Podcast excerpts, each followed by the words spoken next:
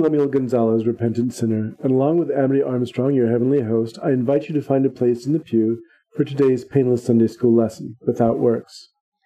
This week, we'll talk about hypocrisy in the church.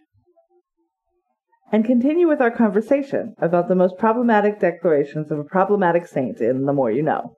But first, we're going to discuss some current hypocrisy, ethics in journalism, and leaps of logic in not necessarily the good news.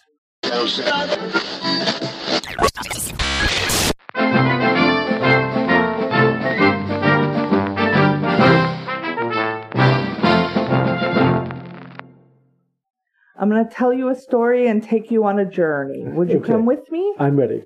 I'm ready for the journey. When we were discussing what these, we know we're doing a Paul Mhm. series. What are we going to pair with it?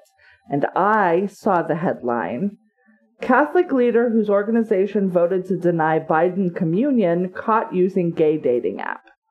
It was an upworthy headline. I'd seen that. I mentioned it to you. Mhm. We decided we'd talk about it. Generally, uh, over the, the overarching uh, facts of the story are that Monsignor Jeffrey Burrill, the, the General Secretary of the U.S. Conference of Catholic Bishops, had uh, led the charge to deny President Biden communion for his abortion stance. Now, this was not backed by the Pope and the Vatican, so it didn't. It has not gained any kind of foothold. But they were bandying it about a couple of like last in the last month or so. And so I decided to research the story. Upworthy is not a source per se. So I decided to go an and look entertainment venue. for exactly for other information. Uh, when I did a basic search, uh, I got a couple of Wall Street Journal articles. Ah. One was an opinion, and one was just a straight article. So, what is the slant to the Wall Street Journal? I'm about. I was literally just about to get Okay, there. I'm sorry. Uh, and in the Wall Street Journal, uh, one of the lines in the article, not in the opinion, was referred to quote conservative Catholic publication The Pillar. Now, Mm. the Wall Street Journal is a conservative publication. Uh, I couldn't read the entirety of the opinion piece because they wanted me to subscribe to the Wall Street Journal, a thing that I will never do. So I wasn't able to read that whole thing, but I did go find The Pillar, which is the publication that outed the Monsignor. Uh, and a couple of things stood out from the first article that they published back. It uh, the article is entitled "Pillar Investigates." USCCB Gen Sec Burrill resigns after sexual misconduct allegations. Now, they are the ones that are making the allegations, so that's a passive voice in an article that, uh, without this journalism or this this uh, article being written, this incident wouldn't have happened because nobody was looking into the Monsignor's Right. personal life, uh, except the Pillar uh, writers. So, uh, they you know, two things sort of stand out in this pillar article, other than the fact that they are passively putting themselves outside of the action of we investigated the Monsignor and now he has stepped down, which is the Right. an act would would have been an accurate title, which is the repeated phrase. It's repeated in the article at least three times. Quote, according to commercially available records of app signal data obtained by the pillar. They say that repeatedly because there have been several stories about this pillar article, in, and that includes Washington, or I'm sorry, Wall Street Journal articles, uh, indicating that it's unclear how the how the pillar got this information, and whether it was ethically okay, journalistically, Ethically sourced, right. okay to do Yeah. that. Uh, they keep saying it's commercially available, which means you can buy it. Right. That Okay. doesn't mean it you should buy it, especially as a quote unquote journalistic exercise. Mhm. Uh, but further down the article, there's also a lengthy section written supposedly in relation to um, the Monsignor's position, which was to be working on several uh, sort of moves by the church to crack down on child abuse within the church. But they're clearly that's ostensibly why they're writing these these there's a lengthy section where they basically are just writing to conflate homosexuality with pedophilia. All right. I'm going to read a couple of little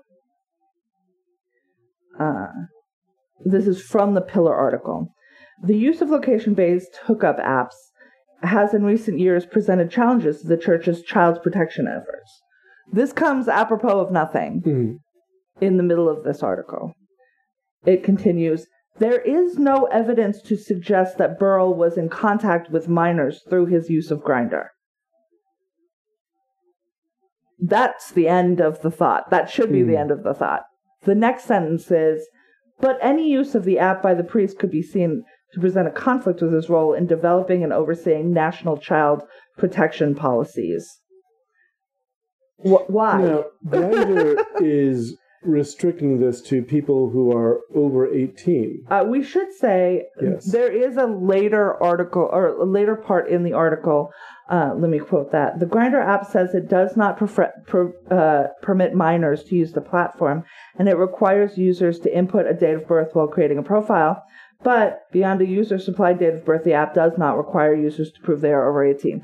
This is true of Grindr. It's also true of Tinder Any and dating app, right? literally every dating app that there is. Uh, they do not require you. I think Raya actually might require you to prove who you are because that is the one that is for famous and rich people. Mhm. Uh, so they don't want scrubs on on the platform. It it is it is pretty rich for these quote unquote journalists Mhm. to continually rely on the phrase commercially available to say it's totally fine that we got this user uh, data from a, an app that is I would say that there's probably a fairly large proportion of people who use the Grindr app who don't want other people to know Right. that they're using the Grindr app, and that's fine. So there now Grindr is looking into how this information got Was out, obtained, was yeah. obtained. Um, It's a but then- violation, certainly, of privacy, and I don't think it was probably restricted to the one person. Probably not. Um, which you know everybody who's on Grindr right now is like. Right. Just apropos of nothing, talking about how though there's no proof that he hooked up with minors, I don't know, he might have hooked up with minors. It's real gross. Well, there's a, again that association of homosexuality with pedophilia. Um, and then there, there just seems to be a lot of bad here. yeah, and then there's His like, position is bad to start with because it's hypocritical. yes, Um, and that he took part in this, even the the yeah, he made a vow. This is this goes back to sort of it's the vows, right? He made a vow to be uh celibate. right. Uh, I think, uh, and we've had a conversation about this before, but Mhm. I would will again at some point. I would argue that the celibacy rule for the clergy in the Catholic Church is um, it does not spring from anything but the church's greed. It came about in the middle of the forming of the church. It's Mhm. it's not a thing that's been codified since the beginning. I think it is outdated. I think it is dangerous. I think it only hurts the clergy and by extension the parishioners of said clergy. Well, it certainly hurts the, the morale of the clergy, and it also leads to um, people not taking the vows. It's not the issue inside of something like the Anglican or the Episcopal Church, where people can have families and at the same time serve in a sacerdotal function. Yeah. I would like to have a conversation at some point about the word love in the Bible and Mhm. how the word love in English is uh, inadequate and problematic because the in the pillar article they talk about how the relationship that the cur- clergy is supposed to have with the church is one of a spousal relation Right. is a spousal re- relationship, which makes zero sense. Uh, uh, anybody's relationship with the church is not going to be spousal, and Right. if you think that it is, you don't understand what a spousal Well, relationship it, it is. creates a relationship that's uh, it's trying to fit a single relationship into all these parameters where it doesn't necessarily fit, and it also and like creates Greek has, you know, right eros, Yes, all of the Philos, friend agape, love, right. family love, which are the terms love, that are like used often in the Bible. more love, Right. like love between man and woman, or woman and woman and Mhm. man and man, Well, romantic love, romantic love. Yes. um, sibling love, Mhm. friend love, uh, love of nation, love of Mhm. country, love of religion, love of God. All of these are different things, and Yes. because English only has the one word for love, we really really try to pack a lot into that and we get confused because those things are different. Those are Mhm. different feelings and emotions. It's different. It's just different. Y'all it's different. I understand that nuns get a church a, a ring from the church and now they're married to jesus It- but they are human beings with creates all sorts sexual identities and problems. And the thing is, what it will again, it's not saying they're all people with sexual identities because that's something that we've learned too. no. However, well if, they all have sexual identities. They if- could be asexual. And that's fine. If this is the only persons who can safely apply inside the church, if a person is using uh, their vow to hide their sexual feelings or sexual preferences, Mhm. that's damaging and it's Mm-hmm. dangerous to the person as well. It's dangerous to that, yes, that clergy member, and it, Mhm. they they it creates then a situation where they then commit sin, unquote, uh, to uh, or they violate those vows right, uh, to be able to express themselves because of the feelings that they have that they're Right. trying to suppress through taking these vows in the first place. It's and then really you awful. know that they've got guilt and things coming Mhm. into their dealings with their parishioners, like Right. they're not at hundred percent because they've been asked to either deny Mhm. or hide and cover up a big Right. part of who they are, and it's just it just doesn't I make any do, sense. yeah, I, I, But I this story, like I Mm. was like, I started with, haha, that's what you get. That is where I started Mm. with. I I hate that that's where I started, but it it was very much like the hypocrisy of the GOP, who are you know legislating against gay people and transgender people while hooking up in bathrooms Right. and you know cheating on their wives uh and when they get caught i have a little bit of schadenfreude. That's where my schadenfreude comes from. I don't normally i'm not a misery loves company person or a or a a person who revels in other people's misfortune or um anything bad that happens to them. But if you are actively hurting a group and then you are outed as a member of that group I feel good about that because it feels like now the rest of the people in that group understand where that hate was coming from. And it show it puts a mirror back on society of hey maybe we don't need to cause people to hate themselves so deeply that they want to destroy an entire population. Like what a thought. Uh, but this pillar article feels very icky to me. The way that they got the information and the way that they present the information feels inappropriate, Mm. unethical, probably hypocritical in and of itself. Oh no, it is. Uh, so I'm gonna put uh, in I'm gonna put links to these different articles uh, so that people can judge for themselves. But I I don't think that the pillar is doing God's work out Mhm. here. I would say. Well, it seems like they're trying to get ahead of an accusation of hypocrisy by being hypocritical. And the fact that the only association they're drawing to this, I mean, there's no, uh, there's no kind of compassion towards this person who obviously is hiding their own nature. Yeah. And probably deeply wounded themselves.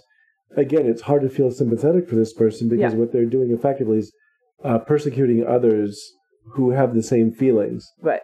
And Right, but the other I'm sure side it's done out of a position of terror to- and fear. to to to say to out this person as as homosexual or as engaging in homosexual acts. He he's also they pinged his phone going to gay bars. Like it's it's Mhm. a lot of uh I'm just wondering how he manages being a public figure. I, uh, I don't know. I, I presume he happens all the wasn't wearing his collar at No, a I'm lot sure of the, he you know what I mean? Like a- a- and how public I didn't I don't know this dude's face. Mhm. Like I don't think that he But a not like he's in the ministerial president. duty meets a lot of people. That's why I'm That's saying true. that That's it could true. very well be that you know. But I, I think that um, yeah, I, I But to then say, oh, he has these homosexual tendencies or he's engaged in this homosexual activity. And it's possible he might be a pedophile. right Like, just what? No. right. Get that right out of your mouth. It's possible this that anybody might be a pedophile. That's Yeah. what is there seems to be this weird conception that somehow homosexuality leads to pedophilia and heterosexuality doesn't. Yeah, which uh, I promise you, as well, uh, look at the sexualization of young girls in Mhm. our in our country. Like it's pretty clear that Right. that is um, patently false. There Mhm. are countdown clocks to when actresses sort of hit the age of eighteen. Like we sexualize young girls constantly hmm and and young girls are sexually assaulted by adults. Oh, I'm gonna go with literally every minute of the day. hmm Uh, and and that's heterosexual, Right. and and we don't we don't call out men nearly as much as we should for all all manners of sexual assaults. Heterosexual men. Uh, Well, hopefully that'll change. but for whatever reason, yes, the I don't know if it's the just the fact that people knew the acronym NAMBLA and hmm They drew that association in this And- article. uh, no, they didn't. But I'm just saying because that is a cultural touchstone. hmm This this equation of gay people, homosexuals with pedophilia, specifically men. It's almost never women. You never Mhm. see the old lesbians are preying on the young girls. Mm. That's not a that's not a trope that we see typically. Uh, it, it's very it's very strange, and it needs to stop because there is not. I do not believe that there is any kind of corollary between homosexuality and pedophilia. And certainly not the way that Well, this is just a sort of a random association that was drawn in in order to cast further aspersions on this man's character, which didn't Yeah. need any further aspersions, No, it didn't. frankly. He failed in the functions of his job, but then at the same time, we have to think about how the job itself is putting unrealistic expectations on some people. And those people shouldn't be in the clergy them- itself, and the nature of the clergy needs to change. yeah. But yeah. um, no, but yeah. and this I like this article just randomly in the middle of it. This long article Mm-hmm. about this this man and his use of this gay dating app. Here's a here's a paragraph totally like in the middle Mhm. of this very long article. The age of consent varies among states. In 13 states, the age of consent is 18, but in many others, including Nevada and Maryland, it's 16. The church's penal law, um, in the church's penal law, a minor is classified as anyone under the age of 18, and sexual contact below that age is treated as a reserved delict or major crime in Mhm. canon law. I don't know why we need an age of consent uh, paragraph in the middle of this story of a grown man using a right. dating app. What what are we talking about here? What is this for? Other than so that people read the story and just presume pedophilia Mm. for what? I, I don't understand it. Stop it, QAnon. Stop it. And also, like I said, if the Wall Street Journal refers to you as a conservative publication, that's that's wild. So everybody be conscientious in your journalism. Do not do not conflate homosexuality with pedophilia.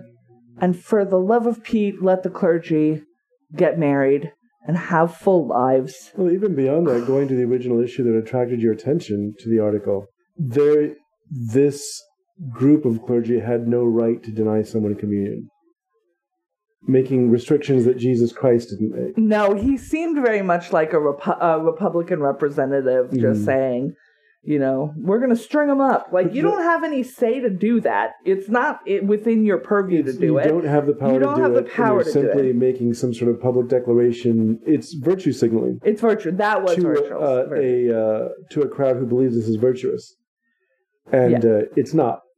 But to so Biden, get your communion on. yes, absolutely, I don't understand how anybody denies that. That's just Uh, only the Pope, I'm pretty sure, Mhm. right? But or even the in, in the larger context of the Christian church, no one's supposed to. Um, but yes, there are rules within an organization. like I feel like excommunication's the only way, right? They can like deny you uh, communion to be served communion, if, but you, I don't think it's done anymore. I, I honestly don't think that it's it something. did feel like a very old school Mhm. um punishment. right. But- like, well, you don't get any snacks then. like, wait a minute, what?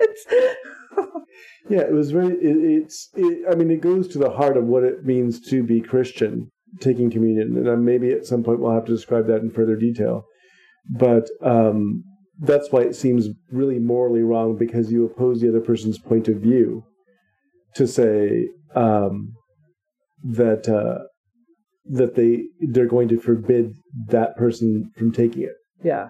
because this is about your relationship with God even more than it is about your relationship with the church. And now some discrimination from St. Paul. We, at Without Works, would like to say that we do not endorse any of the following opinions expressed by Paul, or for that matter, the Old Testament authors we will be quoting. What informed Paul's negative opinions of homosexuality as a legitimate way to express love? We know that he was a conservative who wanted to uh, anchor the new faith in the Old Testament tradition. There are several verses in the Old Testament about the sin of homosexuality.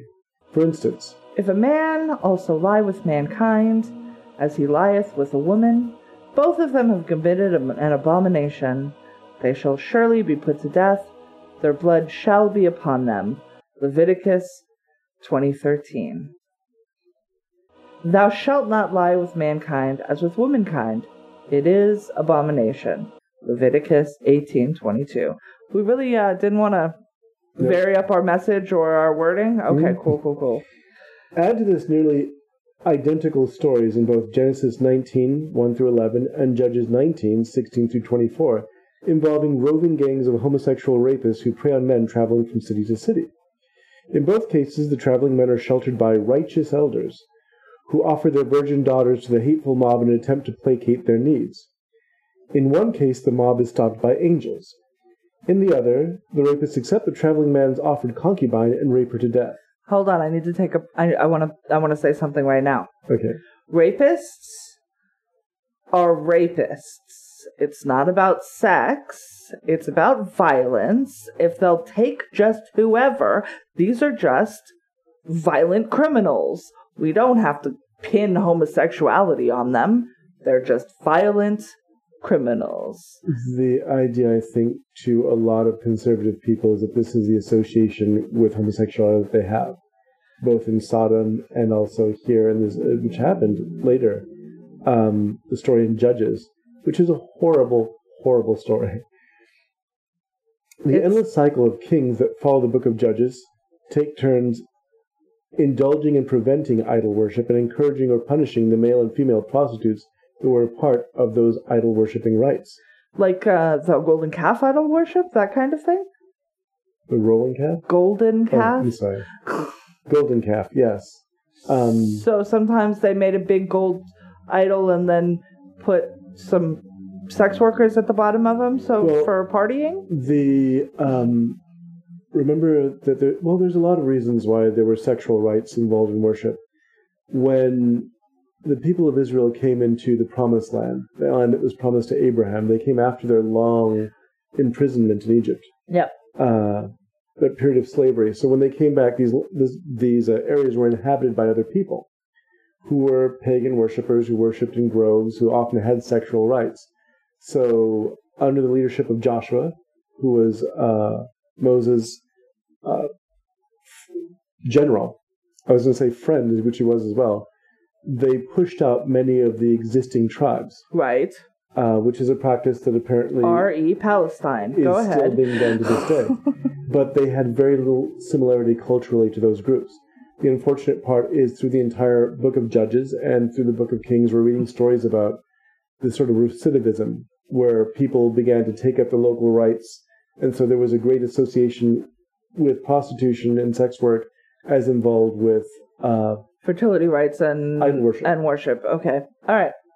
Yeah, there's sex magic and things like that. And those, Yes. Yeah. And more often, this the idea was with such low birth rates among men and women that it served a purpose uh, of just creating some sort of diversity in a group that didn't have have it. Right. And also, like, that's one of the reasons that, like, um, like spilling your seed on the ground or Right. masturbating was or sort of outlawed. in many cases. because we need your se- your sperm to go inside of a lady and make more babies because Mm. Right. there aren't enough of us. That There is what it was of us for. We're going to be overwhelmed by the surrounding tribes. Y'all, guess what? There are enough now. There are enough.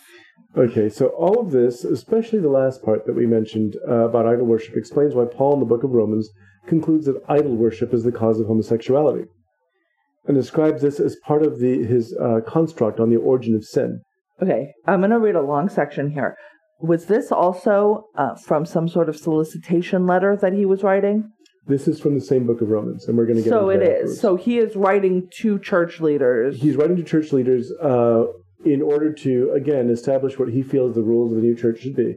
Because remember, what you really want to think about in terms of what Paul is doing is Jesus le- leaves behind these teachings. Yes. And as we've read of Jesus so far, you understand that he was not big on rules. He was a hippie, yo. He replaced Ten Commandments with two commandments, and would have a very Love, wide love, love, reading. But mostly, it was about love your neighbor, love How your enemy. Words for love is in Aramaic because he spoke Aramaic, right? He spoke Aramaic, yes. And he also spoke other languages, it seems to be, because Hmm. he communicates very clearly with both Romans and Greeks. Um, so yeah, he was using the word love, probably all different words for love. right. One I'm of the, curious uh, to know what, what those words might have and been. he did understand Greek. Um, but anyhow, that's that's another matter.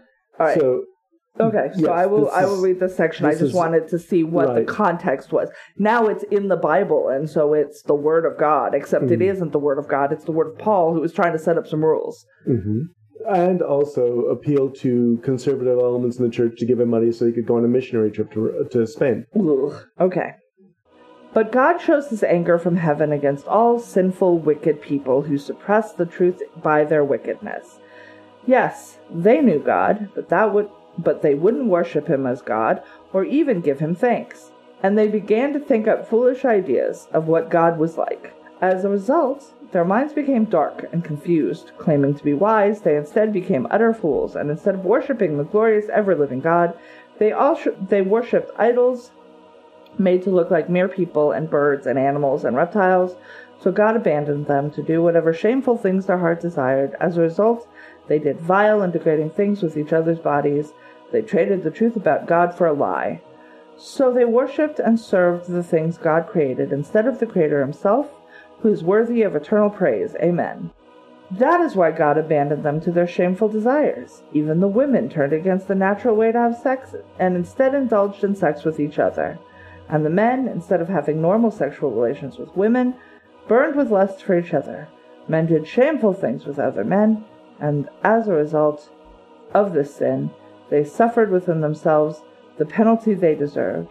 Since they thought it foolish to acknowledge God, he abandoned them to their foolish thinking and let them do things they should that should never be done.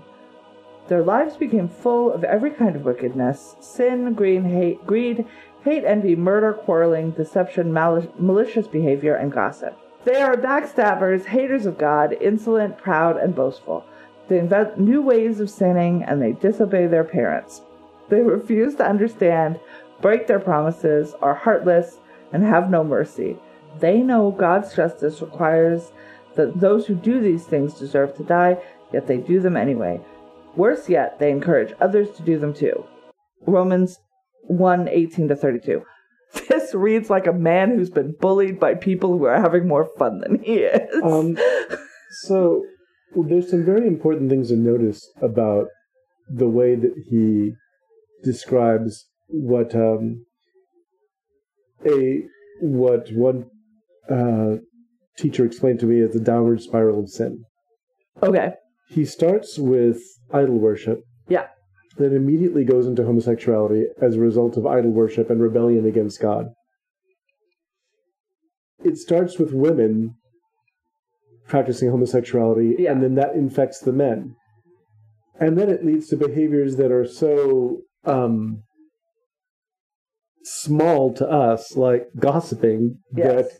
I don't see. I, like, I'm not sure exactly where the scale of sin begins because here he's describing how idol worshipping leads to lesbianism, then leads to male homosexuality, and then leads to disobeying your parents.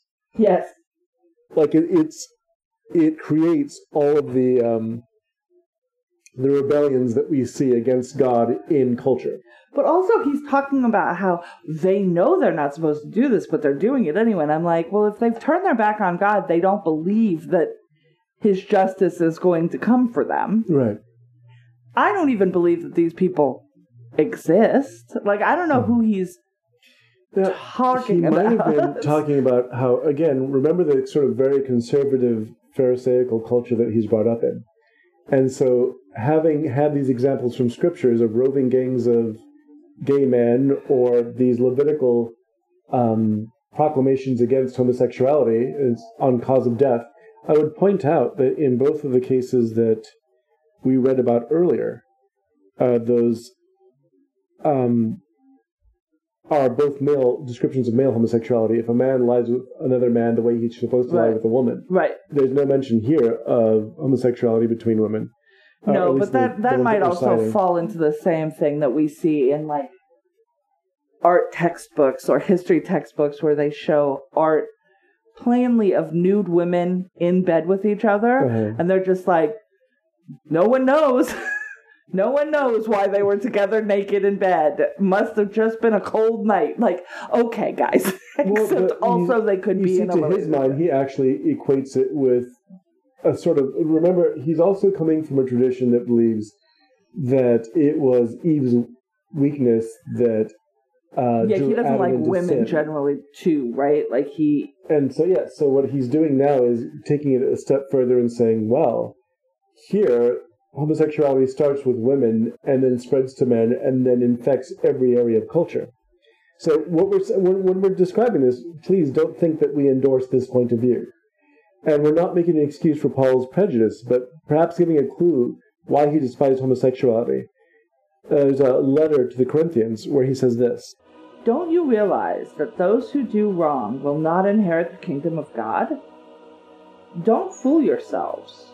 Those who indulge in sexual sin, or who worship idols, or commit adultery, or are male prostitutes, or practice homosexuality, or who are or are thieves, or greedy people, or drunkards, or are abusive, or cheat I'm sorry, what's that word? cheat people. Oh, P O. Sorry. Or cheat people. None of these will inherit the kingdom of God. I thought that was all one word. Word." Some of you were once like that, but you were cleansed. You were made holy. You were made right with God by calling on the name of the Lord Jesus Christ and by the Spirit of our God. First Corinthians chapter 6 verses 9 to 11. To Paul, the practice of homosexuality is a symptom of the wayward nature of mankind when they stray away from God's plan, and an open rejection of God's identity through its connection to idolatry. So, homosexuality, again, here, is causing other kinds of sin. It's at the root of what's wrong with other parts of the culture. And again, the things that he, he that mentions here so backwards and contrary. drunkenness, people who are abusive or who cheat people. Yeah. And but it starts with right sexual sins like committing adultery, the undefined sexual sin, uh, and then male prostitution. which is so odd. Female prostitution, fine. Right, male, Male prostitution, or those who practice homosexuality, which is an interesting reading because I'm wondering if that means homosexuality in the broader sense, or again, it's restricting it towards men. It- and he lived in a very male-centric culture, he so it- did, and it but it really feels like I got cheated by a by a gigolo. He beat me up, and now I am railing against homosexuality. Like it just it feels very personal to him. It's like Dante's Inferno. When he sends particular he's people like, to hell. Particular people are in particular And places and he rails on them. And it's like, I mean, it's your book, dude. Like, you could write whatever you want, but like, we see what you're doing here, and it's kind of petty. It's sort of obvious. Understanding this, that the law is not laid down for the just, but for the lawless and disobedient, for the ungodly and sinners, for the unholy and profane, for those who strike their fathers and mothers, for murderers, the sexually immoral, men who practice homosexuality, enslavers, liars, perjurers, and whatever else is contrary to sound doctrine. First Timothy uh, chapters one verses eight through ten. That sounds so much like a white person in a jail cell just going, "People like me don't belong here." Right. Like what? Well, what we saw in the earlier uh, Laws are only for the unlawful. Like at a certain level, at a certain class level, you could just do whatever you want. But like, if you're the rabble, I need you to line up. Well, we've talked about, especially when we discuss Vessels of Wrath, how that sort of fits into his concept of the, the universe. That there are just some people who are just bad and there's nothing they can do to help it. Now, here he's extending in uh, the earlier citation in Corinthians, he's going on, well, some of you were like that too, but you've been washed and cleansed by Jesus Christ. Which again creates the, by contrast, saying, well, you were filthy and dirty before, and look, Yes. you've been washed clean. Yes. And this is, I think, the kind I thought of Jesus coming to earth and dying for our sins was supposed to wash all of us clean. that's the idea. Now he's saying that that he's qualifying salvation as saying that's something that happens if you stop doing these other sins. You can't go on sinning this way. But again, it's his construct of the way that the domino effect of sin is very strange. He just and he just keeps going back. Oh, and the gays. Don't Right. forget the gays. The gays are the worst. And it's like the worst though?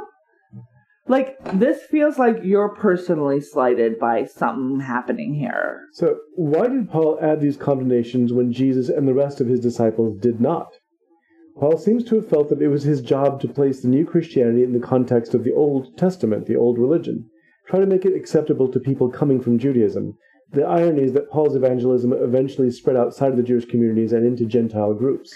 Now was he one of the proponents for the circumcision of the Gentile before No, as a becoming matter a of fact, that's where he made his stopping point when some of the Jewish Christians kept insisting that uh, that Gentile Christians converting or Gentile uh, Christians observe Jewish dietary laws and be Dietary laws and the and the circumcision. circumcision.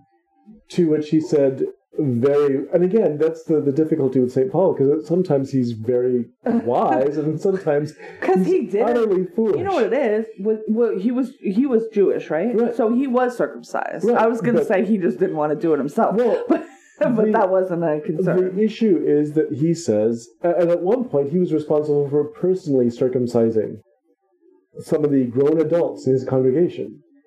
And that became an issue for him because they were resenting the fact that they had to have this as grown people. it seems horrible, especially then. Right. It's not like there was, you know, antibiotics. It's not And like people believed in antibiotics. People knew what germ theory was. It seems like a, a Mhm. I you know where I don't want any kind of infection Right. there as a Well, grown adult. Think about it. Um, as Mhm. recently as the uh, documentaries we've seen about the Civil War, there was a great deal of controversy about the use of antiseptic Mhm. uh, methods in Absolutely. cleaning tools, and so that was within a few hundred years, much less two thousand years. So it wasn't always safe, uh, which might account in some ways for some of the low birth rates we were talking about. But um, the uh, the idea is that even though he was trying very hard to appeal to Jewish congregations, he eventually just rejects rejects them entirely, and starts moving in the direction of the Gentile church because that seemed to be the, the part that was the population that was growing. Um, and he will discuss later his kind of anger towards the Jewish Christian church. Episcopal Bishop John Shelby Spong has written on the idea that Paul himself was a homosexual man and that he struggled with his own urges, and that was the basis for his writings excluding them from salvation in the new religion. Bishop Spong's writings were inspired by theologians like uh, Arthur Darby Nock, who visited the idea of St. Paul as a struggling gay man. There is no actual evidence to support the idea that St. Paul was gay. It is a concept that we must acknowledge in discussing him, but there's no biblical or extra biblical historical source that supports the theory. Well, of course not. Right. But, I mean, The people who put the Bible together seem to put a lot of stock into his words. They're not going to go ahead and then undermine them by putting that in. and that brings up another point. Other scholars have felt keenly that the contradiction we brought up last week, the same man who wrote such powerful passages about the love of God, could not be the same man who wrote hurtful passages condemning sexual choices that are out of people's control. The idea to them is that these passages were added by translators and some early churchmen, that they were inserted into the doctrine.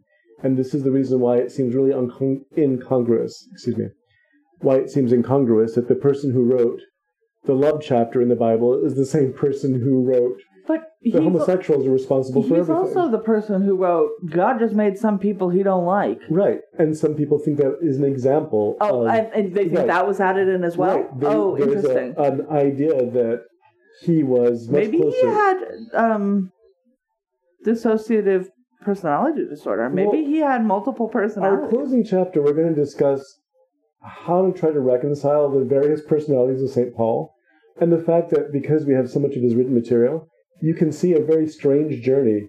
I'm trying so hard to convince the Jews. I now, the Jews mean nothing to me.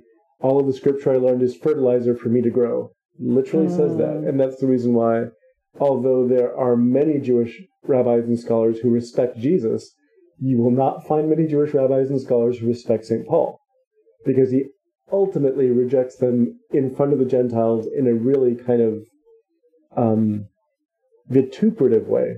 Maybe that's the best uh, way to put it. So, um, the idea is that those passages or characters were later added by translators and some early churchmen.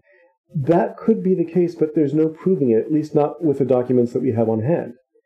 Finding a very old manuscript without the anti homosexual additions would be the only way to prove it. If you could find some manuscript that predates the composition of our current Bible or the oldest Bibles that we have on hand, would be the only way to find if there actually was these insertions. And there have been, um, there has been evidence that some of the things inserted into the New Testament were not there originally. Nothing that was significant or doctrine changing so far, but that could be the case. Interesting. Yeah. In the end, we can only accept that we have a stridently anti gay Paul, who, for his own reasons, has excluded same sex love from acceptable expression, even insisting that God has set up this rejection. Of course, as we learned last time, this was the same man who insisted that some people were vessels of wrath, created by God to demonstrate his redemptive or his punishing power. If we accept all Scripture as infallible, then we have to accept Paul's statements as part of the faith. This prejudice is then is not only justified but endorsed by God. If we say that Scripture is only right when divinely inspired, how do we make that distinction between inspired and uninspired? Well, So- if it was written to raise money, hmm. it was not inspired by God. So I will share with you Unless God is money, No. in which case we have a bigger problem. he is to some people. I know. Now, I will share with you my personal thoughts. This Oh. is not a revelation from Jehovah. gimme, all right? gimme, gimme. Maybe there's another way to look at it. Maybe as Christians, like myself, we use the words of Jesus as a meter and measure all of the stories as consistent with the spirit of Christ's teaching. If we look at the scriptures through a Christ powered lens, we see where an apostle's personal opinions or struggles made it into the work. Jesus had nothing to say about homosexuality. Uh, Jimmy Carter made an interesting point when he said that there were homosexuals in Jesus' time. Of there course. have always been Of homosexuals. course. Yet he never saw fit to ever mention a word condemning them. That's true. Neither do any of the other disciples. Who does he condemn? Who does Jesus condemn? Rich people, And? Religious hypocrites, And? people who take advantage of children. And? That's about it. Okay, well, there we go. That Right? sounds good. So we're good. So, is do you think that that also might be why the, they conflate homosexuality with pedophilia so that they can get the Jesus in on it? right. So there could be some justification. Jesus rarely condemns anyone to hell. He says quite famously, if a man harms a child, he should have a millstone tied around his neck, and that neck, that uh, millstone dropped in the ocean. Glub, glub, glub. He then goes on to say that much worse things will happen How do you know on what the Judgment ocean Day. was? Sorry. Well, he lived by the sea. oh, did he? Okay. Right. All of his disciples, well, not all of them, but many of them were fishermen. oh, okay. Yeah, yeah, yeah. and he got to My bad. in- from yeah. So it's not like he was. We we tend to have these images of the Uh, de- big desert, no, Right. nothing, nothing near it, no water, oasis. Sometimes Right. that's it. Many camels. I am uh, woefully geographically uh, hampered. right. Well, but you see his point. If we look at it the way that he was presenting the Gospels, or the way that he was presenting the good news, and the way that his disciples were, at least the way that we have them passed down to us in the Scripture, it's often directly contradictory to what Paul was trying to institute. Because they were people who had lived under Judaism, the form of Judaism that existed at the time, not the form that exists currently. hmm We have to make that distinction. Right. And they were being liberated from it, so they weren't anxious to wrap themselves back up in it or get the validation of the people who they saw execute Jesus. They didn't want the validation of the Pharisees. They saw the Pharisees kill Jesus. They saw the Pharisees kill many of the early church, including St. Stephen. Paul was there, but Paul kept trying to, again, the way that he did with um, with coming from a foreign country to learn under the most learned uh, Pharisaical teachers in Jerusalem, like he was going overboard trying to get some sort of um, identification and recognition. That seemed to be the case. But again, we don't follow Paul, we follow Jesus. That brings us to the end of this week's episode. If you like it, please subscribe and leave us a review and share it with a friend. We have an internet home, withoutworkspodcast.com. Our show notes and links to stories we talk about can be found there. We're also reachable at withoutworkspod at gmail.com, on Twitter at withoutworkspod, and on Facebook by searching Without Works Podcast. All that information is on the website, easily clickable links, so go on over there and have a look around. I've been Amity, he's been Lemuel, and we urge you to get vaccinated and do something good. Everybody's got a little light.